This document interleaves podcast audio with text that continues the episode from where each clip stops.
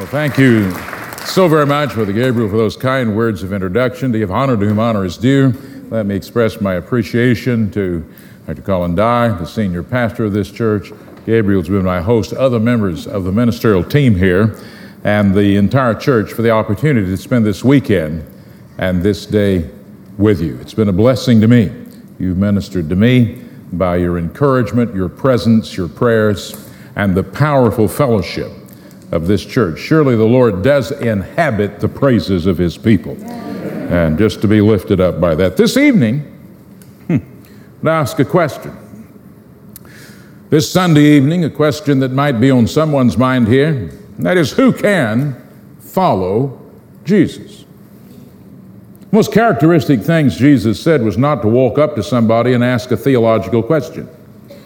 He didn't say, what do you think about election or supererogation? What do you think about? He didn't use any big words. In fact, he walked up to people and said the most simple thing that anyone can say. 2 words. Follow me. Did you ever think about that? Sometime in church language, we use big polysyllabic, multisyllable, technical, conceptual words. Jesus didn't do that. He walked up and said, follow me.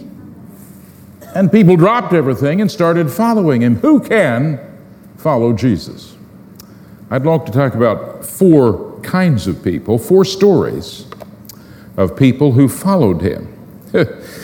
You know, sometimes I've been in conversations with people who seem to suggest to me that if you follow Jesus, he turns you into a Christian clone, that everybody's the same way, kind of the bland leading the bland.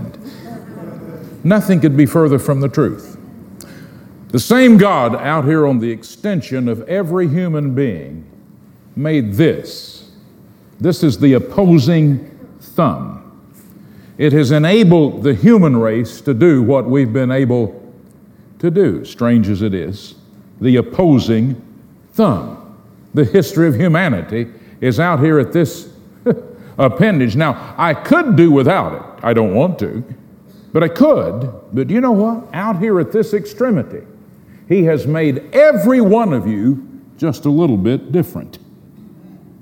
So in the history of all of humanity, every one of you is just a little bit different out here at something you don't really have to have.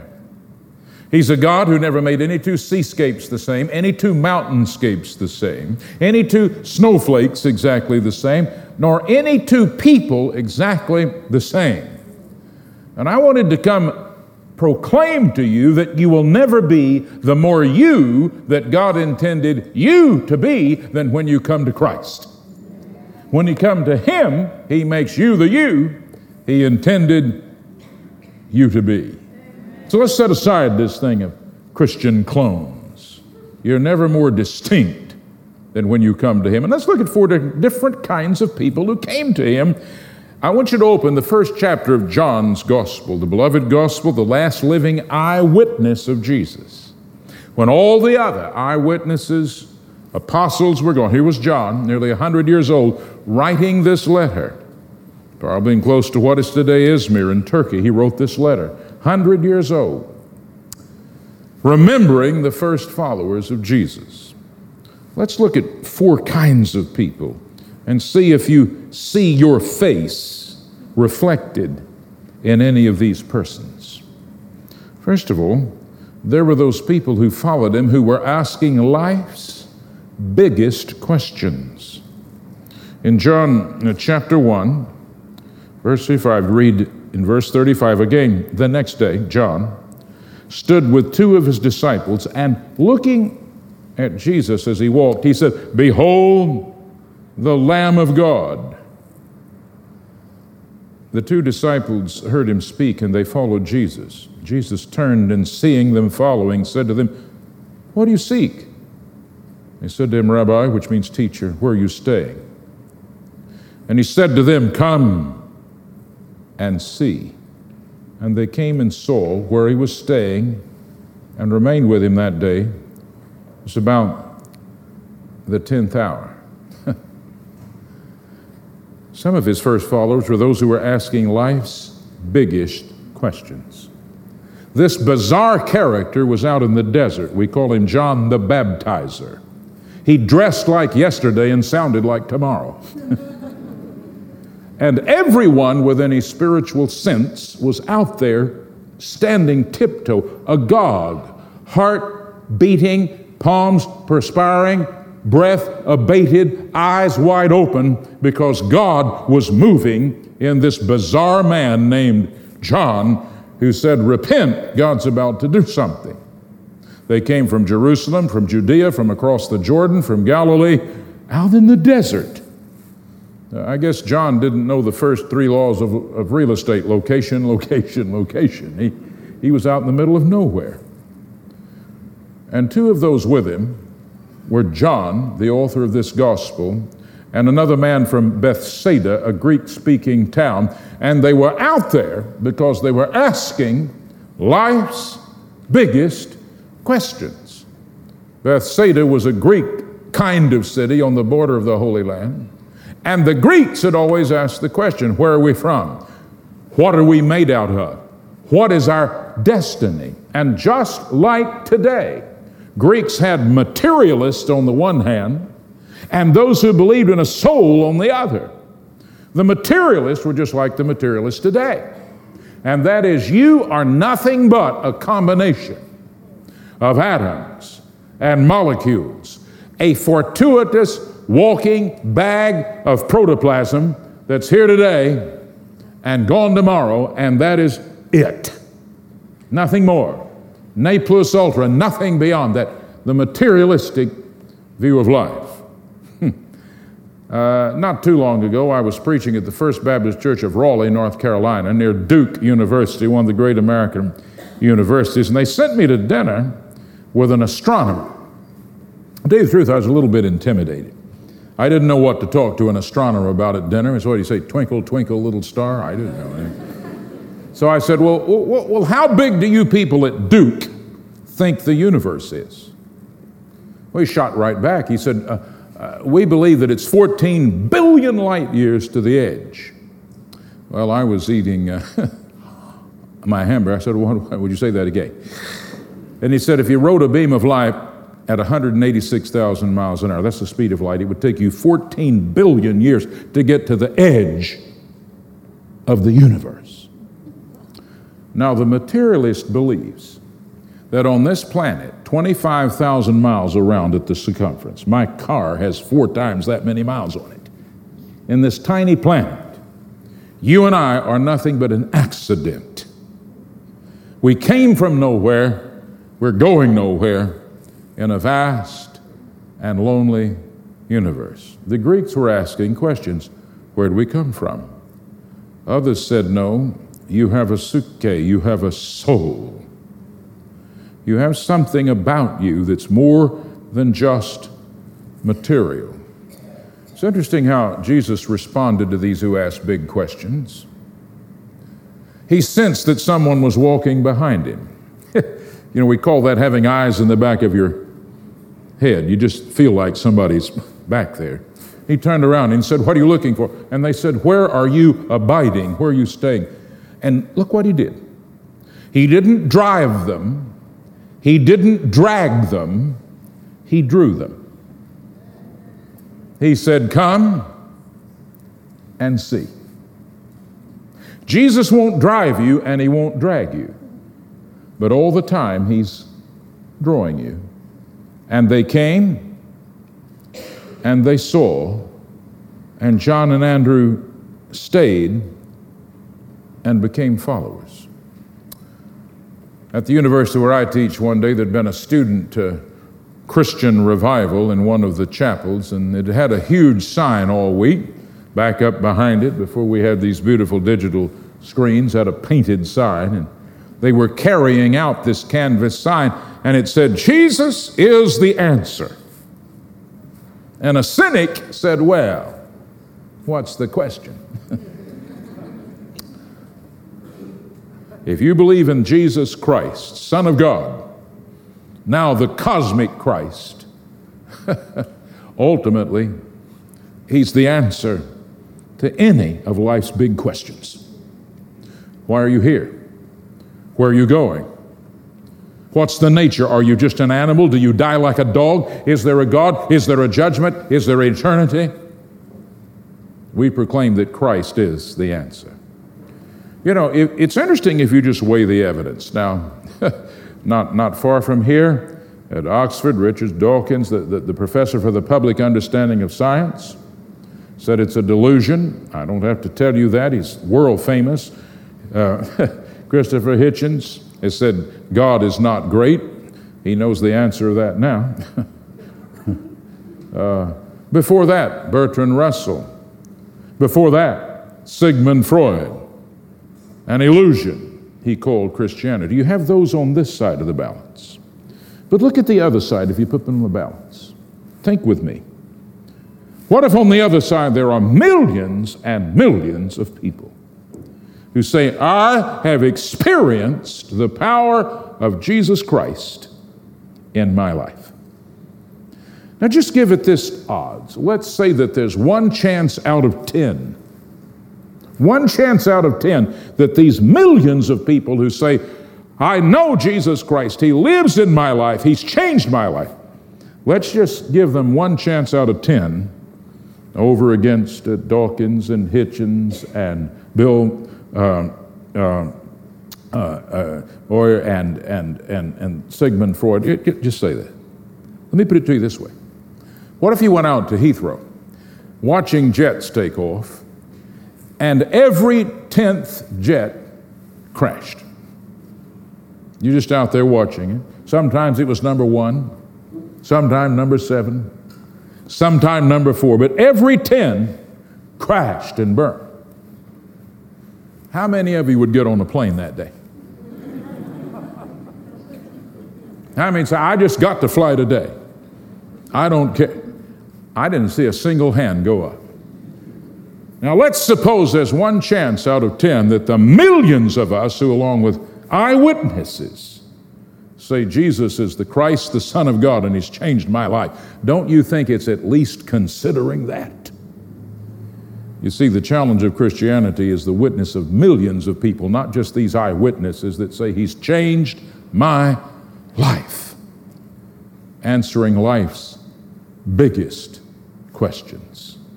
Incidentally, you can be an intellectual and follow Christ. Right up at Oxford University today, my friend and world-renowned Christian author, theologian, man of letters, and biochemist, Alistair McGrath, holds 3 earned terminal degrees, can stand toe-to-toe with anyone in the world talking about biochemistry or literature or theology, and he says Christ has changed his life.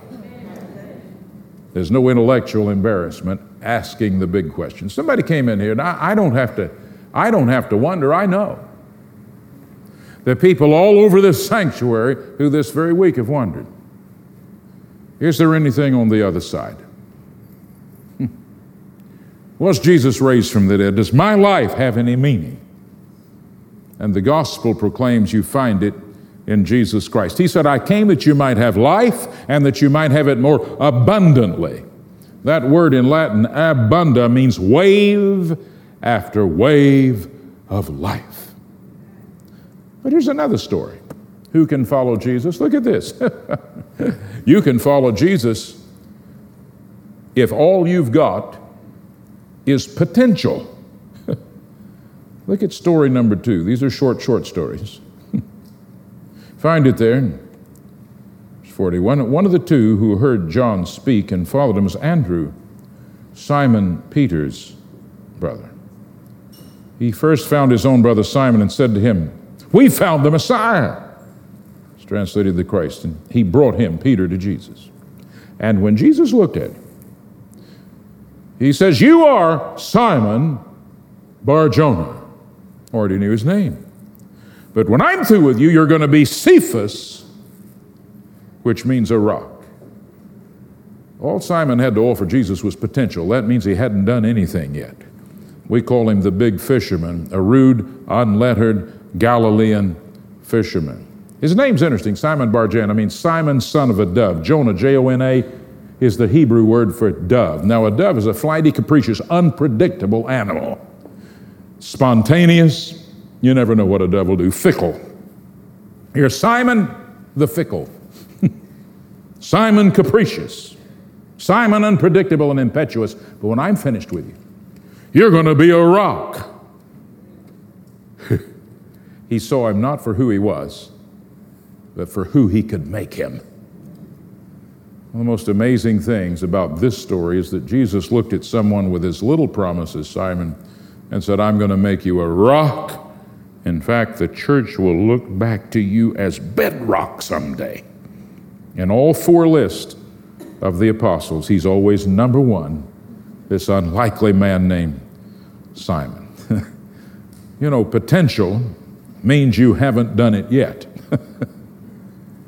Potential means he can lead you to do it. You know, when I was thinking about this message, I thought about one of the greatest evangelists in history who actually not only in the United States but came to London and shook this city against all odds. His name was Dwight Lyman Moody, D.L. Moody. He had no education. In fact, Spurgeon said that Moody was the only man he ever knew who could say Jerusalem as a one-syllable word. Jusum, he said. Jusum. He was a shoe salesman in Chicago. He taught a Sunday school class of little boys. He used to chase them down the back streets of Chicago to get them to come to Sunday school. They called him Crazy Moody. He'd chase these little boys. Nothing but potential and the power of God on his life. When he preached, thousands of people came to Christ. Jesus looked at a shoe salesman, illiterate, chasing boys to go to Sunday school, and turned him into one of the most powerful evangelists in history. He looked at Simon, son of a dove, and said, I'm going to make you into a rock. Out of this crowd tonight, somebody's been given up on. Maybe given up on by everybody. Friends gave up on you, family gave up on you, worst of all, you've given up on yourself. Let me assure you that there's someone who hasn't given up on you. He specializes in looking not at what you are, but who he wants you to be. Michelangelo, the famous artist, not the Ninja Turtle. Michelangelo, the famous artist, painted the Sistine Chapel. At a time in his life, he was living in Rome, but he had to go back to Florence, the city of his birth, to take care of some family business. And he went to the trade guild where the sculptors work. He was a sculptor in marble. And as he walked around there, he saw a huge block of Florentine marble that no one had done anything with in years because it had a flaw in it. They'd given it the name, the Giant. But nobody wanted to spend years chiseling away and then run into this flaw. Wasted years. But Michelangelo walked around and around the Giant, this piece of art. And he started sculpting. And out of it came one of his most famous statues or sculptures, that of Moses. Moses out of a flawed piece of marble. Somebody asked him, why did you do that? And he said, as I walked around it, I saw Moses in it. Where everyone else had left it alone because it had a flaw, he said, I didn't so much sculpt him as he was in it, and I let him out of it. Now that homely little story can be true of you as well.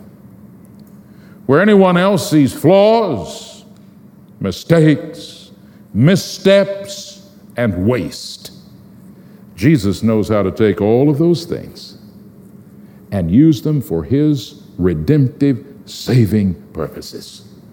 And if the only thing you have to offer him tonight is potential, you haven't done anything yet spiritually, he sees who he can make you. That's what grace means. Oh, wait a minute. Story number 3. Some ways this is my favorite. The first two stories, somebody else has taken the initiative. Here Jesus takes the initiative. Next day, he wanted to go to Galilee. That is, he wanted to begin his public ministry. He'd been in the carpenter shop for 30 years. One day when he was having warm cup of coffee with his mother Mary, he said, I'm going to go down where John is baptizing, and he went down and stepped into this chapter.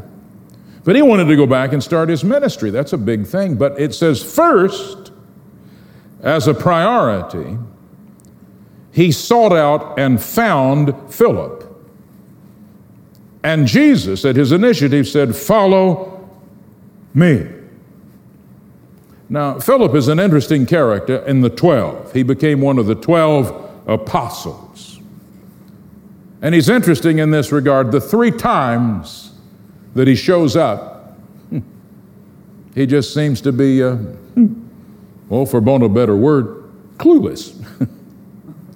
He just doesn't seem to know exactly. You know, here's 5,000 men plus women and children. They've been following Jesus all day. They haven't had a bite to eat. And Philip says, they're hungry. Some Greeks came to see Jesus, and he had to get Andrew to enter in. Philip might be called your average disciple. You know what Jesus did? He sought him out. The word in the Greek New Testament is eureka, I found you. It's an interesting word. Out in California in the great gold rush of 1849, when they found gold, they'd cry out, eureka! Meant, I found gold. Here, Jesus found Philip, who was not drafted in the first round of the apostles, and said, I found you. And Jesus must have said to himself, now he's going to belong to the ages. Clueless. I wonder, came in here tonight, maybe you weren't even planning to be here. But the truth is, you don't know what's next. I mean, literally, somebody here may not. I don't even know what in the morning holds for me. No less my life. Come close to me. Jesus specializes in looking out and finding people who don't know what's next and saying, follow me. And if you put one foot in front of the other and stay as close to him as possible, he will show you what is next. Understand this, the Christian faith isn't mean a big hand comes out of heaven and says, now hear this, this is the map for the rest of your life. Not at all. Not one of these men knew where they were going to be headed when they started following Jesus, but they knew he was worthy to be followed, and he led them all the way to their eternal destiny. Now, I can promise you this, if you really follow Jesus, you'll have an adventure. There's nothing boring about it. Philip just put one foot in front of the other and started following because Philip was clueless, but Jesus gave him a clue. Now, here's story number 4. The cynic, the smart aleck, the know-it-all, the unteachable. Philip, he says, I want you to see Brother Nathaniel. So they say, well, Nate, Nathaniel gives us our word, Nate, we found the Messiah, and he's from Nazareth. Well, the smart aleck says, can anything good come out of Nazareth? Nazareth's not even mentioned in the Old Testament. You'd think that it might be mentioned in the 39 books of the Old Testament. Nazareth was not mentioned by the greatest map maker geography of the Jews, Josephus. Nazareth, if you'd put it in your GPS, wouldn't even come up. And his first word was a word of cynicism. Can anything good come out of Nazareth? It's a smart aleck, cynic, unteachable, know-it-all.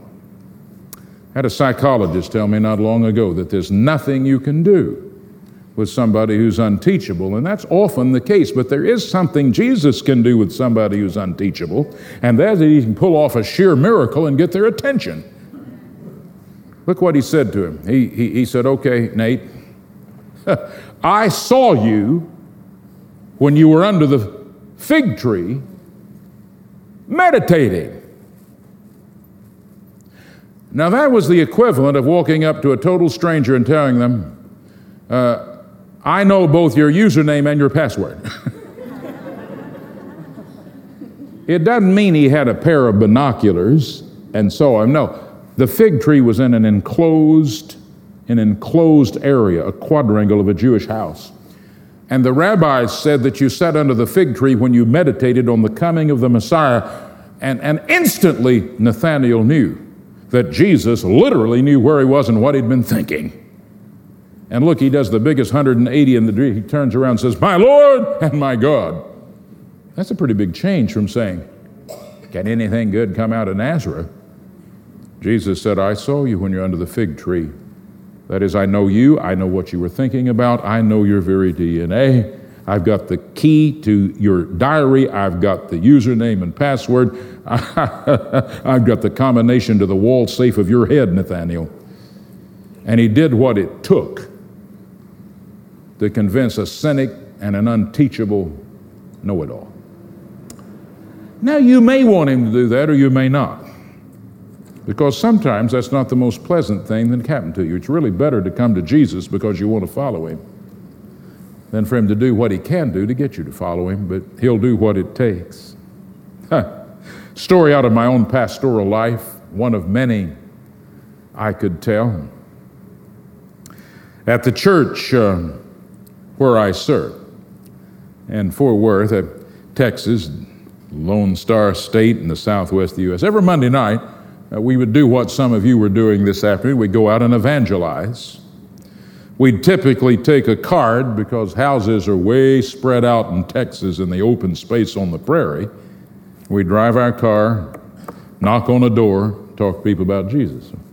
One February night, I came up to the church and it was an ice storm. We have those in North Texas, sheet ice. You can't even see it. It's as slick as a skating rink. And usually 100 people there. I was the only one who made it.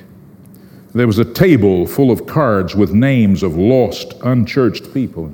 I looked around and said, "Nobody's here. I think I'll just go home." Have you ever had God speak to you louder than an audible voice? God said to me, "You way-faced, lily-livered, spineless, pusillanimous wimp." It's something like that. It's a loose translation. If people were here, you'd go out, "Okay, Lord, I'll go." So I picked up a card, and the moment I saw the name, I put it down. Not that one. Truth be, it was the person I'd counseled with that I liked less than anybody I'd counseled with in a long time. He'd been to my office with his girlfriend because he was abusive and he'd thrown her off the balcony of his apartment into some brush, and I told him what I thought about it. He didn't like me, and I just liked him enough to get into heaven. Okay, God. And I remember driving up to his house and I was praying. I was a bold missionary. I was praying, "I sure hope he's not home tonight." Knocked on the door. This man came to me and he was a smart aleck. But that night he was holding a little green Gideon New Testament. He said, "I'm surprised to see you here." And I thought to myself, he doesn't know how surprised I am to be here. Now listen, come close to me. This smart aleck, this unteachable, abusive man, through that screen said, "You know, I'm glad you stopped by." And he read to me from Ephesians 2:8-9. "I want you to tell me what this means. By grace, are you saved? Through faith, it's the gift of God. Would you tell me what that means?" I said, "Yes." I went in, sat down, and in 10 minutes, he'd given his life to Christ. Now, let me tell you this. God made an arrangement. And somebody here says, "Well, that was just an accident."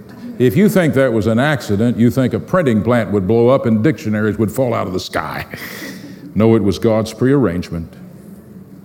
He did what it took to get this hard, abusive cynic to come to Christ. I saw him years later, and we talked together about that night when God did what it took. Now, there may be somebody here tonight, you've seen it all, you've known it all, you can explain all this away. Probably somebody said, "I know about churches, and I know about preachers, and I've met hypocrites and all that. Let me tell you about that, about preachers. I've been a preacher for 51 years. Most of them highly devoted, a few of them phonies, but let me tell you about every preacher. They don't have a heaven to send you to or a hell to let you be in. That's God. So just because there's a hypocritical preacher, that's beside the point. There's some bad doctors, but you're still going to go to a doctor when you're sick. You know, it's interesting how we argue with ourselves. There's an interesting thing about every one of these four stories that came. Life's big questions, Jesus the answer. Only potential, Jesus saw who he could be. A clueless man, Jesus gave him a clue. He said, "Follow me." And an unteachable smart aleck, he did what it took. A miracle of timing. And he came with one thing they had to do in common.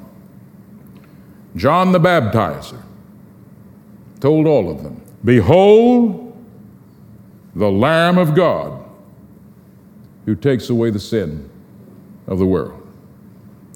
As different as you may be getting into the line to follow Jesus, a cynic, a smart aleck, a materialist, an unbeliever, a this or a that, there's one line that everybody has to get in, and that is to follow the Lamb of God, the Son of God, who took away the sin of the world.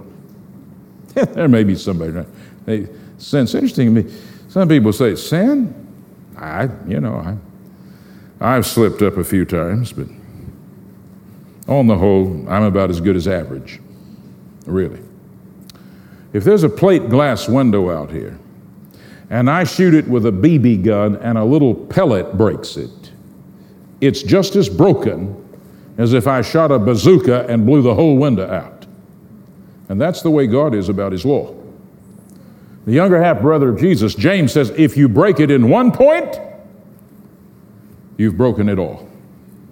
Nobody has the right to be smug. Sometimes people will tell me, well, I try to live by the Ten Commandments. Have you read them?